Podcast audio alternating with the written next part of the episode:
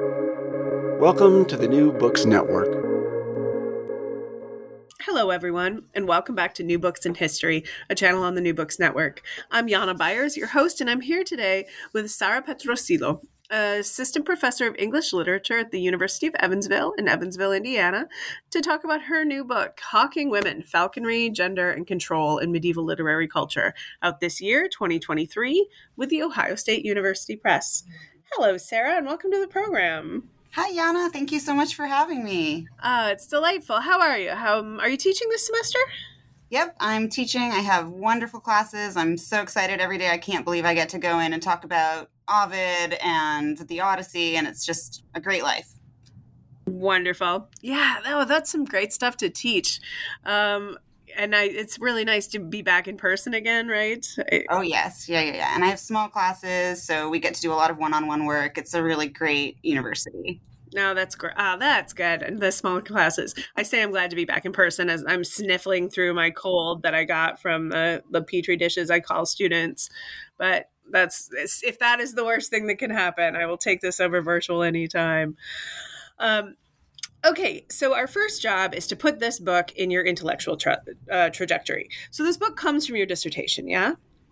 Yes. Um, I started thinking about this book. I mean, before I was in grad school, and um, and I can talk about sort of the specifics of the inspiration, but um, yeah, and then it kind of sat um, you know, on a shelf for a little while, and I thought about the things that I didn't get to do in the dissertation that I really wanted to return to with the book. So um, I was happy to be able to to go back to that and, and realize this book from the dissertation that's so nice being able to like make, write the book you wanted to because there's a pathos to the dissertation and it's really constrained.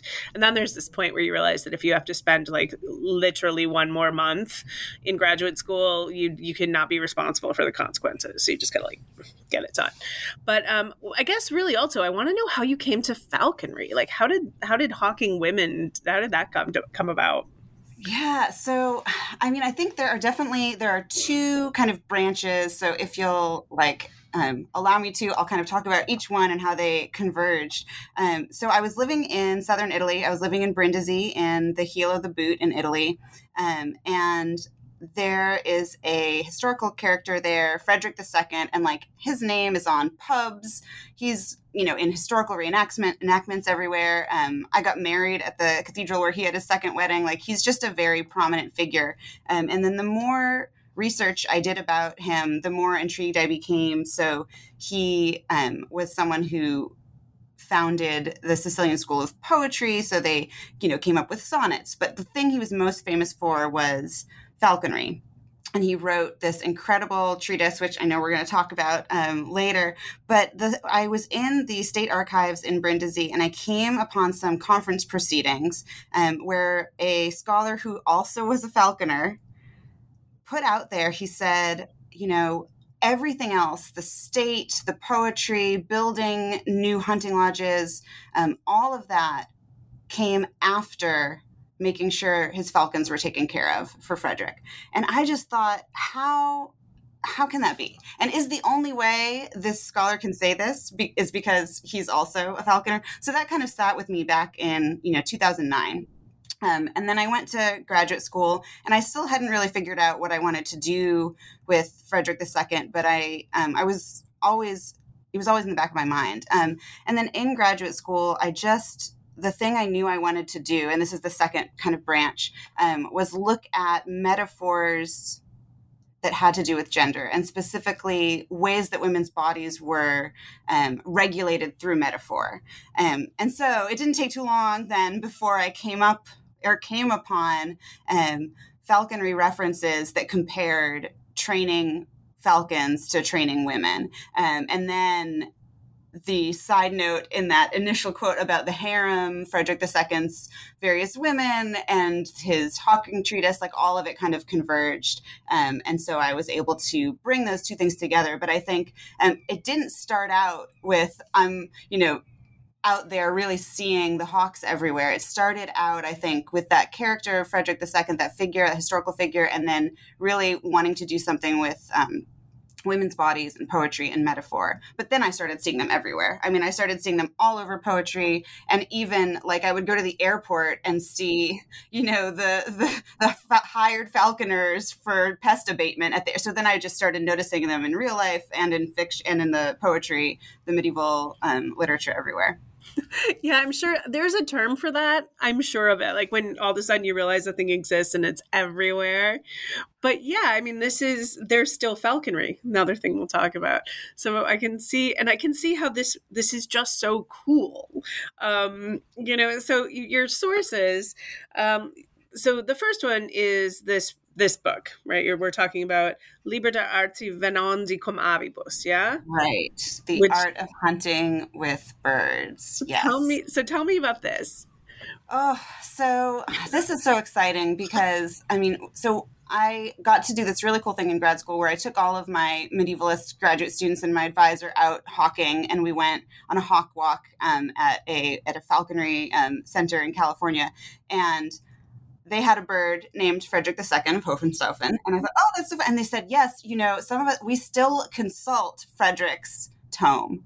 There are some things he definitely got right back then. And then, so his, his treatise is enormous. And I mean, I think the thing that it does that is so impressive that makes it stand out apart from all other hawking treatises, which there were many because it was such a prevalent activity um, is that most of the other treatises they talk about what to do when a hawk has uh, something wrong with it some kind of disease or wound um, how to how to fix the food for the hawk. But it does it says you really can't learn the training by reading. You have to just go out and find someone to apprentice which i think is very true. But frederick said you know what i want to do is elevate what has hitherto really just been a kind of collection of practical knowledge to talking about this as an art. And I want to do that for posterity and to improve the art. So he lays down sort of step by step how to interact with the hawk from the very beginning. Um, and and I have read this book many times and I have met real falconers and I do really think that you need to actually have that experiential part, obviously. Um, but um, the the way he lays it out makes the that training so vivid in a way that I don't think any other treatise has been able to capture. So when you say time.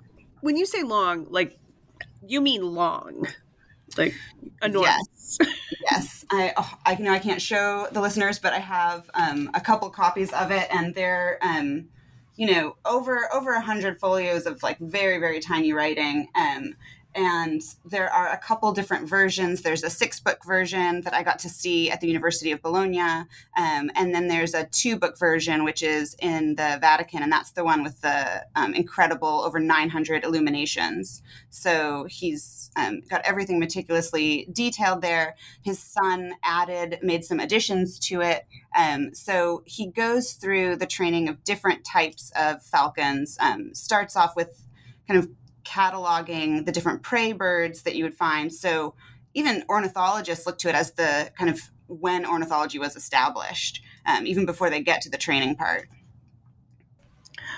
So, um, I, I, find it interesting too that ha- hunting with a hawk is so different than hunting with birds, right? Or, or, or hunting with dogs, or in any other right. way.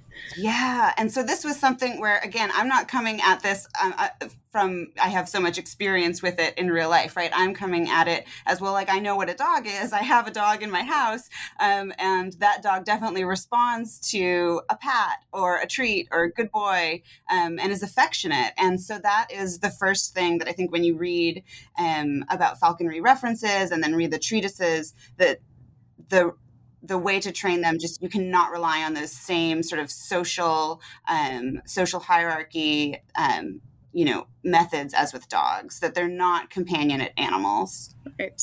Nor and hounds are um well hunt in a pack. They are pack animals as well. Right, right. right. And the old world birds did not do that. They're solitary solitary hunters.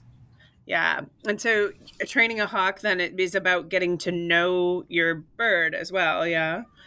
It is all about the weight. And this is confirmed to me even when I go out um, on the weekends here in southern Indiana with the Indiana Falconers Association um, troop. When I go out with them, I mean, they all will kind of you know make jabs at each other about your hawk is overweight you're you know you've he's too fat. That's why he's not responding. So it's really all about the weight um, and keeping the weight at the perfect level. Um, too too thin and the hawk is weak and, and mean and um, not responsive, and then too fat and it's sluggish and it will um, sit in the tree and not do anything. Um, and because it's satisfied, it's got no motive to to to work for its calories because it's already it's already completely full. wow. All right. Um, so uh, the Frederick II, the his book. Who's reading this? So, you know, I think he definitely, um, you know, wrote it with an audience in mind, starting, I think, with his circles. So, Frederick II is someone, you know, who was excommunicated twice by the Pope for like not engaging in the Crusades in the way the Pope wanted.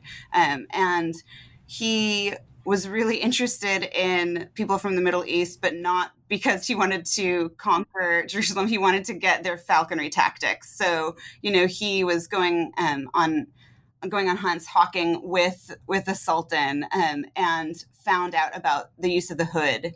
So he talks about that and, and attributes the bringing the hood to Western Europe because of meeting um, Eastern falconers. So um, I think he's writing. He's writing for an audience of intellectuals. Um, all you know, a lot of the um, sort of statespeople in his court, they were also his falconry buddies. So, and then they also wrote poetry together. Um, so he's writing for them. He's writing for his son. Um, and I think he's writing. I think he really he says he's writing for posterity too. So I think he wants to pass on his methods because he said I've collected decades of these observations, and I want people to know about them in the future. So this is a passion project, and on some level, it's probably just a collection of all the things he loves. Right? This a hobby is, I'm guessing, really. Yes. But then he understands that this is there is a wide, uh, very wide audience. Yeah, and and it's interesting, you know, because presumably in the time that he's writing this, people don't need it spelled out like this because they all know it because so many people do it. Um, so you have to kind of imagine that he's writing down maybe for two reasons, right? He thinks, well, I've co- I've collated all the best methods. So the English they do it like this, but I have consulted with you know these four different areas of the world, and they all do. So I'm going to bring this as the best method together. So he's kind of said, I have been doing this for this long, and I've talked to all, I've had access to all the different people. So I'm saying this is the best method. Um, but then also because perhaps he does imagine a time when it won't be so prevalent. But that's what makes it so unique, right? Is that he's spelling it out when people are, you know, not not necessarily needing it to be spelled out because they'll do it. So uh, that's fascinating. I love this. Um, so you're you're reading this obviously, but this is not the only thing you're reading. Tell tell our listeners what else you're you're looking at to do this book. Yeah, so um, I, I think I was looking at the Hawking treatises kind of on their own and then I wanted to bring in other other kinds of treatises. So I was um, looking at poetry treatises, so um, Jeffrey Vinsauf's um, and Nova, looking at that. Um, and the thing I love about that and Frederick's text together is the Poetria Nova, you know, if it's talking about how to write something in a condensed way, it actually writes it takes long sentences and it condenses them, right? So it enacts the thing it's trying to teach. Um, and I argue that Frederick does this with some of his passages and his descriptions of training. Um, so when he's talking about the beauty of flight, um, when you train a bird a certain way that it wouldn't naturally fly, um, he's using like beautiful L sounds in the Latin and just really luxuriating in in the language in a way that doesn't seem quite practical but seems like really poetic. Um, and then I looked at conduct manuals for women as well um, because I wanted to understand training kind of more broadly, not only applicable to birds but also you know. And I looked at um, manuals for training dogs as well. Um, but yeah, I was I was really trying to look at those three different categories conduct manuals for women, um, hunting and hawking treatises, and then poetry treatises. Which is an interesting combination, right? On the face of it, Hunting Manual's poetry, um, I get it now, having read the book, but I don't know that I would have if I were just hearing it. So I think maybe um, there might be some benefit to demonstrating what you do. If we could talk about, if you're up for this, if we could talk about your third chapter, Enclosure, okay, which is reading Marie de France Yonec through the Harley 978 Hawking Treatise. Okay. So, like, very briefly, if you could just explain to our listeners who's who, who even is Marie de France and what are her lay. Yeah, so um, Marie de France is a um, a wonderful poet um, writing in the 12th century, and she's we presume that she's writing in England, and that is why she goes by Marie de France, um, because right, if she was in France, then she just we don't need to say that. Um, so she's often you know encountered in medieval survey classes today. Um, and she writes this collection of these beautiful little stories that are a few hundred lines each, and they're called the Lays. Um, and they contain otherworldly elements, but they're like mini um, romances. So there are courtly um, figures um, usually, um, you know, at the very highest level, um, noble men and women. Um, the women have to endure trials, and the men go on um, quests, like we would expect from um, romances. But then there's often some kind of fantastical element as well. And there are a lot of lays that involve animals. Um, these these lays were really popular. Harley 978 collects all of them together, um, but they're also copied out in different um, manuscripts, kind of selected and paired with other um, other texts, and even translated into uh, Middle English. Like in another manuscript in the book, in the Auchinleck manuscript, um, so so they're very popular. Um, you know, they could have been performed and also read silently. Um, and they deal very much with gender and power and kind of um, in a gender hierarchy. Great, and then um, so and, and then a Hawking treatise, which we understand. Okay, yes. So reading them together, um, what how how are we to understand the um the the the the, ver- the vision of like what hawks represent right how do we understand yeah. women and hawks here so, I mean, I think the first, so zooming out a little bit, the first sort of question I was asking in in this chapter, and really in the book more broadly, is like we can't see this connection, but is there material evidence in the manuscripts that it was that there was a connection for medieval readers? And this manuscript provides that evidence, I think, because um, there is right before the lays, and in the same scribal hand as Marie de France's prologue. Um, so you know that suggests, I think, that there was not a kind of, oh, we're just going to cut these things out and, and pair them together. There's, an intention there. Um, there is a two folio Hawking treatise, which is the most bizarre Hawking treatise I've encountered because it is a verse, a French verse translation of Adelard, Adelard of Bath's De Avibus Tractatus, which is a longer kind of um, dialogue with his nephew and conversations with his nephew in Latin, and it's not in verse. Um, so someone had taken it upon themselves to select just a section of the Hawking treatise, the initial um, capturing of the hawk and kind of enclosing it in the hands and then carrying it down and then building a small enclosure for it, then a slightly larger enclosure. Um, and so there was the ju- and then and then right before the moment where it suggests what you actually do with the bird once it's grown strong enough to fly. The treatise cuts off, and Marie de France's lays begin. Um, so people that have looked at this have just said those those are the really baffling tastes of medieval readers. Who can guess why right? And i said well maybe i can maybe, guess why. um, maybe there, we could guess. maybe there's something about the kind of poetics of training these birds the interaction that happens between the handler and the bird um, and specifically in this little translation that strange paradox of enclosing the bird so that it can grow stronger. Um, with the human and what we see happening in Marie's lays, which are so frequently about women being trapped, women being confined, and then kind of busting out of that confinement.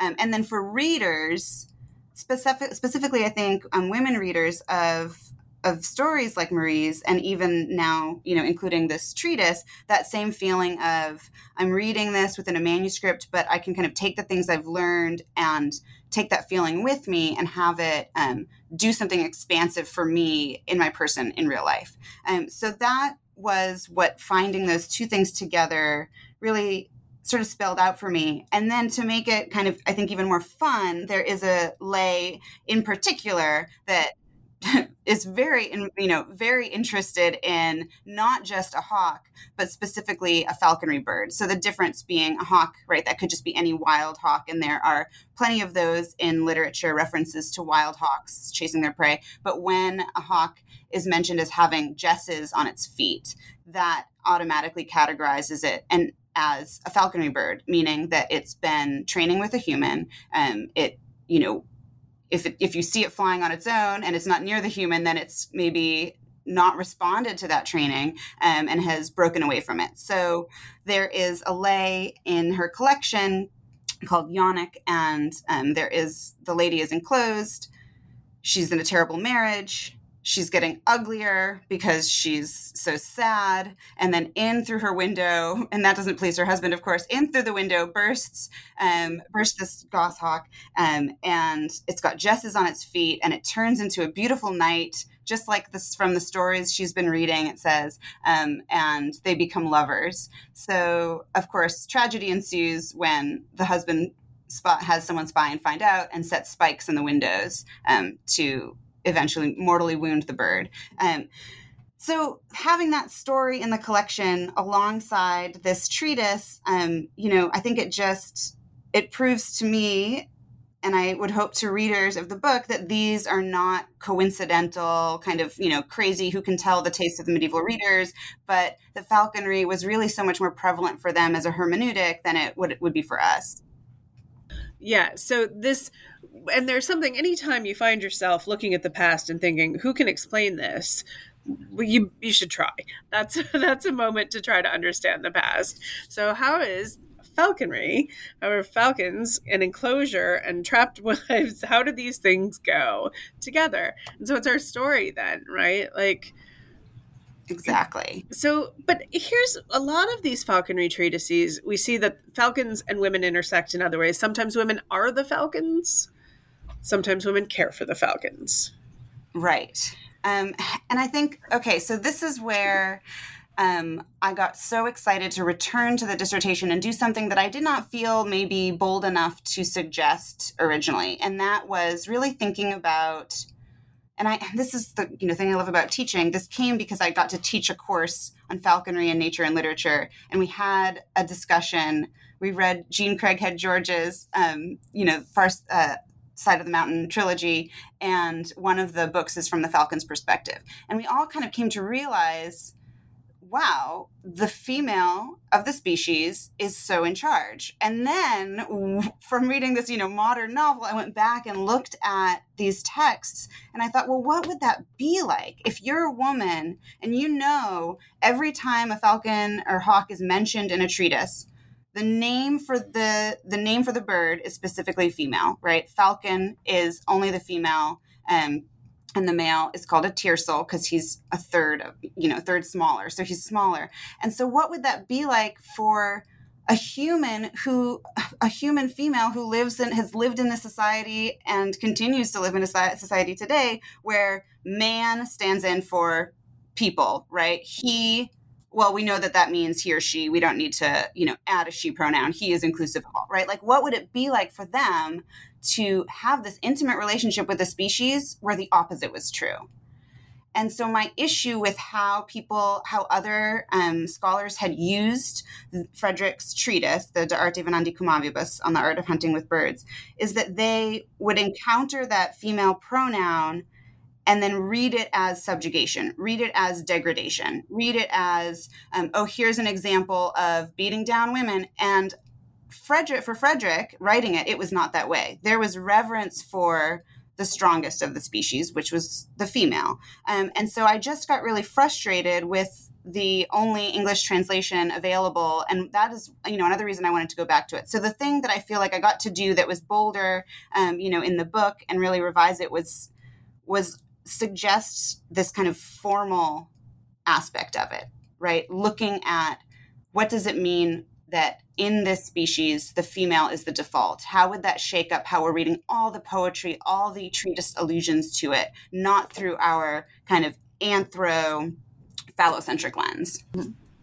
So uh, uh, you're proposing that this is oh, liberatory might be too much but maybe it's not? certainly less um you know degrading than i think it had been looked at. Like the example that i love to go to is when you look at shakespeare's taming of the shrew right? There is a very long sequence where um, Petruchio is, is training um, Kate like a falcon, withholding food from her, keeping her in the dark, and it's looked at like, um, you know, she, she just like a falcon is beaten into submission, you know, literally too in the play, in the problem problem play. Um, and I just thought, I don't know if this is right. Like, I don't know if did people who practice falconry always think of it this way? And that's why I started to go back and back and back in time. And I'm arguing that by the time we get to Shakespeare, the metaphor, that comparison, it has been kind of altered and manipulated, and the misogyny is so much more apparent.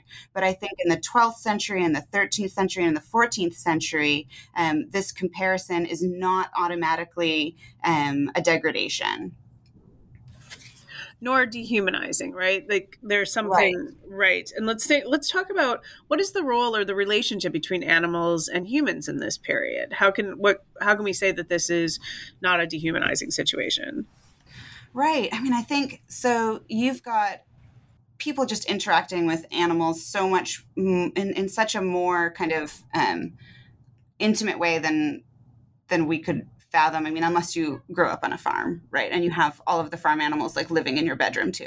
um, but but even the even nobility, right? Like the hawks are in their bedrooms with them. They're in the dining area with them. Um, they're constantly worried about their um, their weight and their behavior. And so hawks maybe even more than dogs whom they don't really have to worry about as much um, they're with them all the time. Um, and because so much time is put into training a hawk um, there is for sure a reverence towards them. Um, they're extremely valuable in diplomacy. They're used as gifts. So they're they're treasured um, really highly among even all the other animals that do more of the work or the service animals. There's a long uh, but there's this uh, the interaction of humans and animals that was this long literary inter like long has a long literary tradition. You know i'm thinking of i've taught the golden ass a million times.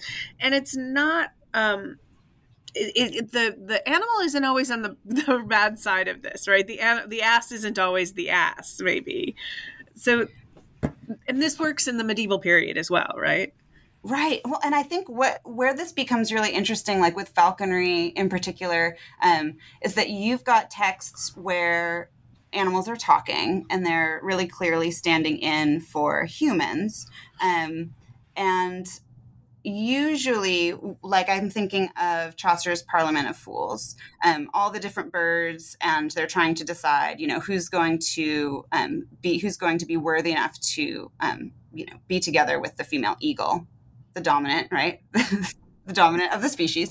Um, and these birds are presumably like wild birds and that's i think that's pretty frequent. Um, and then the one that really shakes this up is chaucer's squire's tale where we have she is a wild bird who falls into Canacee's lap, and then Canacie takes care of her using the exact same steps and methods as a falconer would if they had found a beautiful um, peregrine falcon. Um, and she talks and she speaks and she shares her story with Canacee. So this is a slightly, this is a really kind of rich and unusual one because um, I think that falconers would say there is communication between their hawks and themselves, and it's not verbal. It's often really visual or tactile because they're feeling their weight. But with this particular story, um, that is taken to the kind of literal verbal. So it doesn't feel like a fabliau, you know, or um, a, a, kind of moral story. It, it feels like something else is going on there.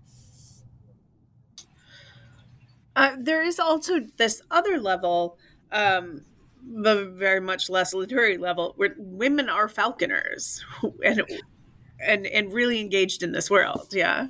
Yeah, so I love this. And this was kind of, you know, as I started this, I was I was zooming along, like really happy to write about this and, and read about these falconry comparisons. And then finding out that women really engaged in it, it just made it like even more kind of obvious to me that something other than systematic anti-feminism was happening right? Um, so i love looking at um, in the in the 13th century the number of seals that women chose so middle class and aristocratic women um, and they chose the symbol of a woman with a hawk and this is the most common symbol that they would choose. Um, and so I just think, why would someone choose if falcons and comparisons between hawks and women are meant to be derogatory? Why would they all choose that, right? I don't think that it was. I don't think that it was unequivocally derogatory. Um, I think it represented for them something that they could do that was active, that was outside the confines of their house, that was maybe um, the only, some of the only moments of freedom that they felt watching. I mean, watching that bird fly off from the glove is a very liberatory feeling. And so the fact that all these women were practicing it, I think we don't know what that's like because we can't go outside and find that that happens, you know, in mass today.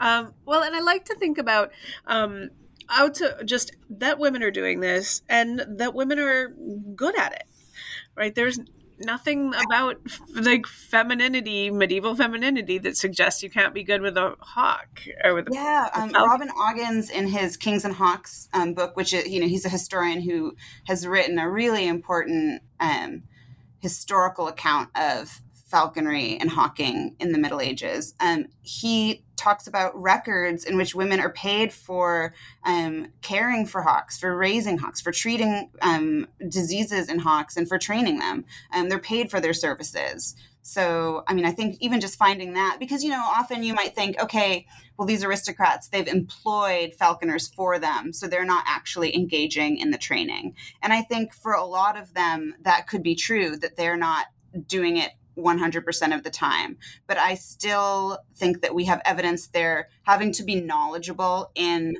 the art of falconry, in the training. Um, you know, as we get later in the Middle Ages, it's one of the things that um, the aristocrats tried to use to weed out, well, who's just faking it, right? Um, but which is funny because the mercantile class is reading the treatises too and probably spending more time with their hawks than the upper echelons. So yeah very interesting yeah this idea of um I'm, I'm thinking about like mercantile women or you know women like women who are employed to care for hawks in an uh, in a household is just amazing. it's just this kind of what?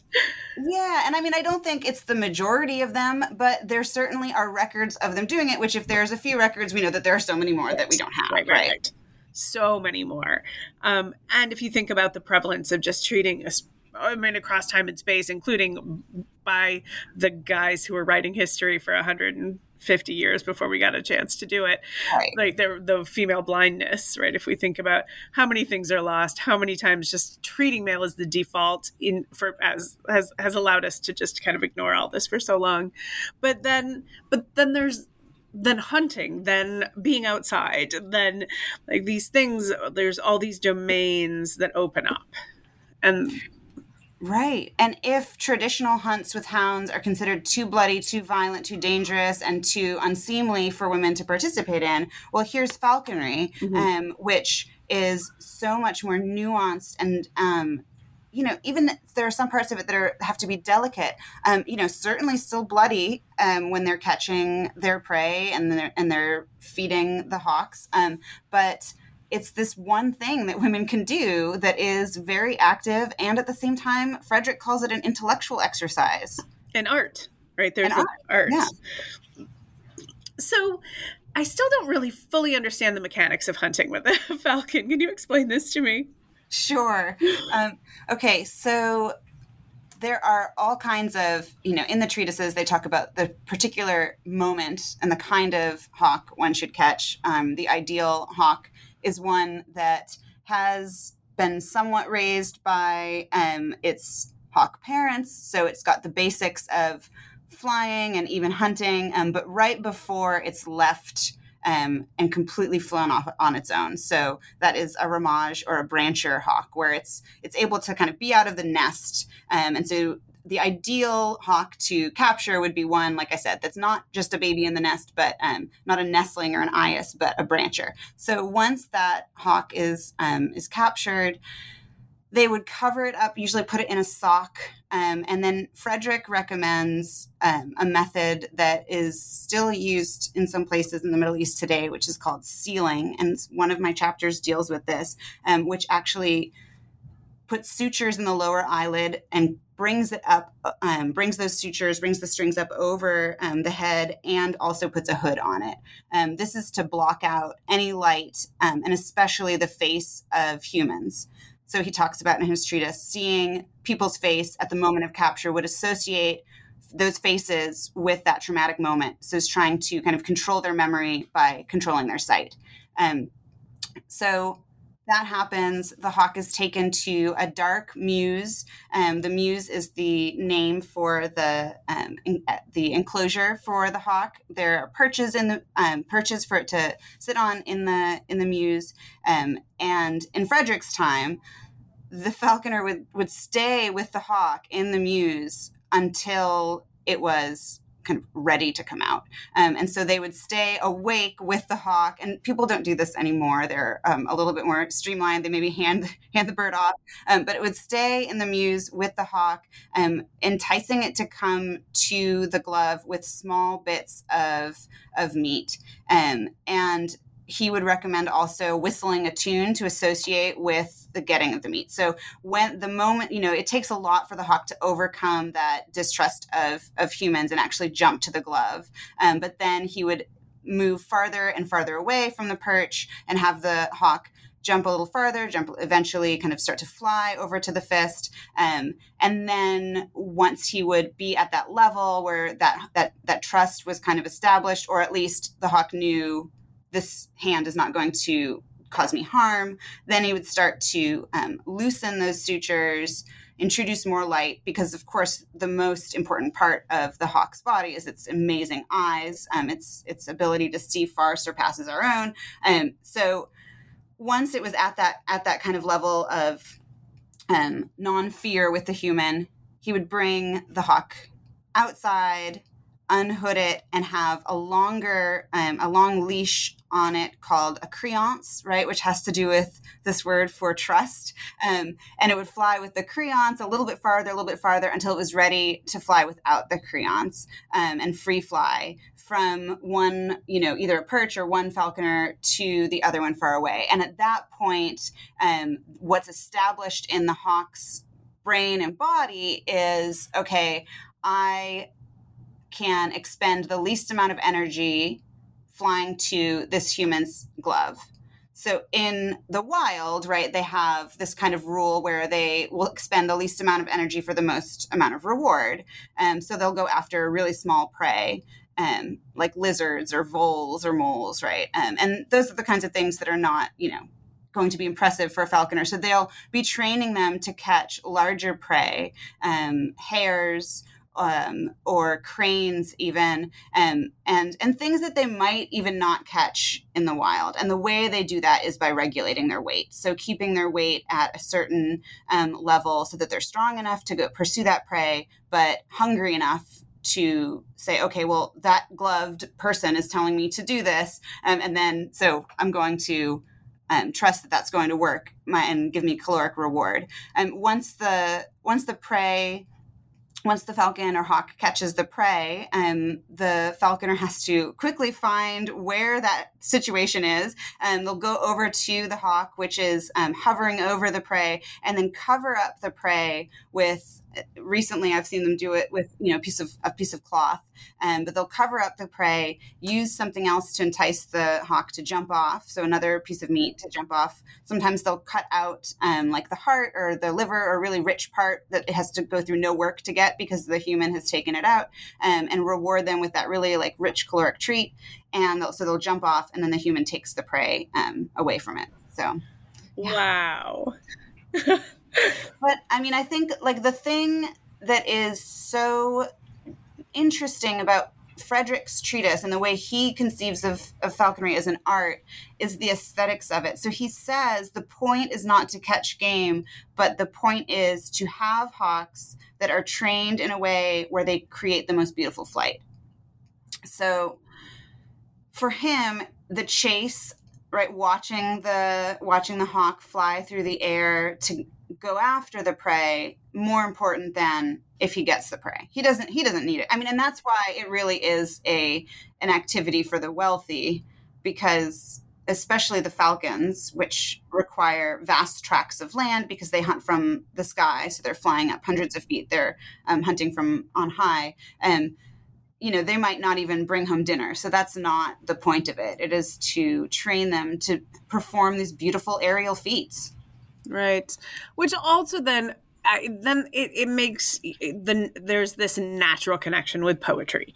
And, right. and, and enter the poetics treatise. Enter the poetics. Yeah this this really works. Um and the amount and as well that this isn't um this isn't some distant and un, like distant thing you don't understand. It isn't like as if you were speaking of falcons the way you might speak of dragons or something right? This is common and around you and everyone will see falcon will see these birds doing beautiful things. Right and they see them you know doing the beautiful things in the air and they also encounter them like walking around people are trying to habituate them to the noises of the city and so they're always they're everywhere you know on people's fists walking around with their hoods on um, and so they're just a part of everyday life as well whether they're in the air on the fist Amazing. So cool. Um, well, and so cool, this is not just theoretical for you. I'm like, wow, this would be neat. You do this, yeah? Yeah. So I like I said, I got to start in California and and got to do it with a group of, of women, which was amazing. There's one incredible um, falconer, and she's an artist as well. Her name is Maria Lehman, does the most beautiful representational paintings of of all birds um, and landscapes. And she really taught me. I have a whole section in the conclusion kind of dedicated to her because watching her with her bird, um, she anticipated its every move. She anticipated what it would need um, just holding it on the fist. Um, and I could watch her body kind of shift really subtly to accommodate it.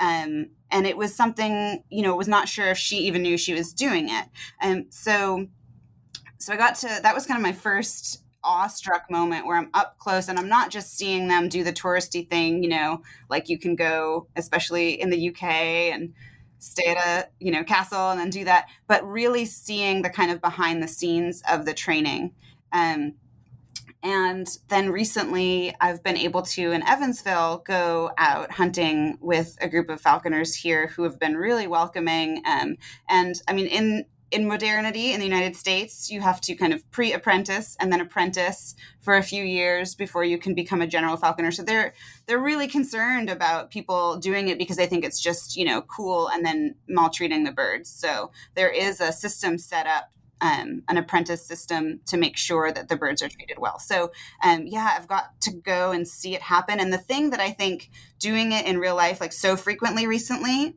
um, compared to just reading about it, that I was able to see and really understand a lot better is the different hunting styles, hunting with um, a red-tailed hawk versus a goshawk, for example, um, or hunting with a falcon, which, like I said, flies up in the air. So each of them kind of waits in a different place for you to flesh out the prey.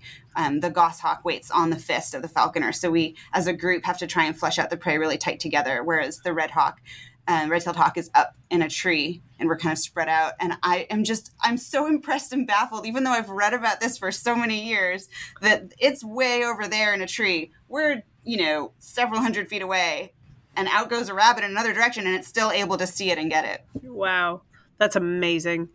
That yeah. that's incredibly impressive. Yeah, I can see why you can do this. All right, Sara, I've taken tons of your time, and I'm fascinated. And I think at some point I've stopped being an a reasonable uh, interviewer, and I'm just like, oh, you're so cool. So it's time to move move on. So I only have just this one more question for you, and I can't imagine what the answer is. But what are you going to do next? What follows this? Possible? what is what's after this project? Okay, so I started off by saying, yes, the falconry, I was really interested in it because of Frederick II, but the thing, you know, that pushed me to to be in grad school and to want to teach literature and poetry to students was metaphor and metonymy and and poetic form and women. So um so I mentioned that the very popular seal um, in the early or the, the High Middle Ages was um, a woman with a hawk. Well, right before that, it was the Virgin Mary. And um, so I am really interested in metaphors for the womb. Um, and you know, I think in the in the book there is like a very cogent connection to me, and that is the way that the, even the word falcon, which we haven't really talked about, but in in French and then passed on into Middle English, falcon um, was a euphemism for female genitalia, right? Which ha- had a great deal to do with how it stood in for control or presumed control, right? Um, and so I'm really interested in metaphors that elide the actual literal connection between a woman and her body. Um, so looking at how, since Plato, um, men have used the womb as a metaphor for the male mind. Um, in a book that I love and adore, but was not able to put in this book, um, T.H. White's The Goshawk. He talks about an invisible cord, like an umbilical cord, between the falconer's mind and the hawk. Um, he talks about male travail, like a woman going through labor. Um, and so I'm really fascinated starting i think with like i said plato but in, especially in the middle ages how the the uterus is represented and women's connection to their bodies. So um, I really want to write a, a book about this, kind of tracking that that metaphor and tracking how we talk about the uterus. And as you know, I love the praxis part of it. So um, I've actually been able to, as a non-clinical observer, observe um, some surgeries and see the uterus, see inside of it, see it come out. Um, so I want to hear about how you know surgeons talk about talk about the womb, talk about the uterus, um, and so I've been able to kind of go go and do that for real as well as looking in the literature. So it seems like totally disparate, it has nothing to do with it, but it's it's all there, it's all connected through metaphor. I see it. I absolutely see it. That's fascinating. That'll be a really fun project. I'm looking forward to reading the results of this work as well. Thank you so much, Jana. All right, Sara. Thanks so much, listeners. Please follow, go go to our website, follow the links, um, and definitely spend a little bit of time with Hawking Women: Falconry, Gender, and Control in Medieval Literary Culture out this year, 2023, with Ohio State University Press. Sara, thanks very much. Take care. Thank you, Jana. You too.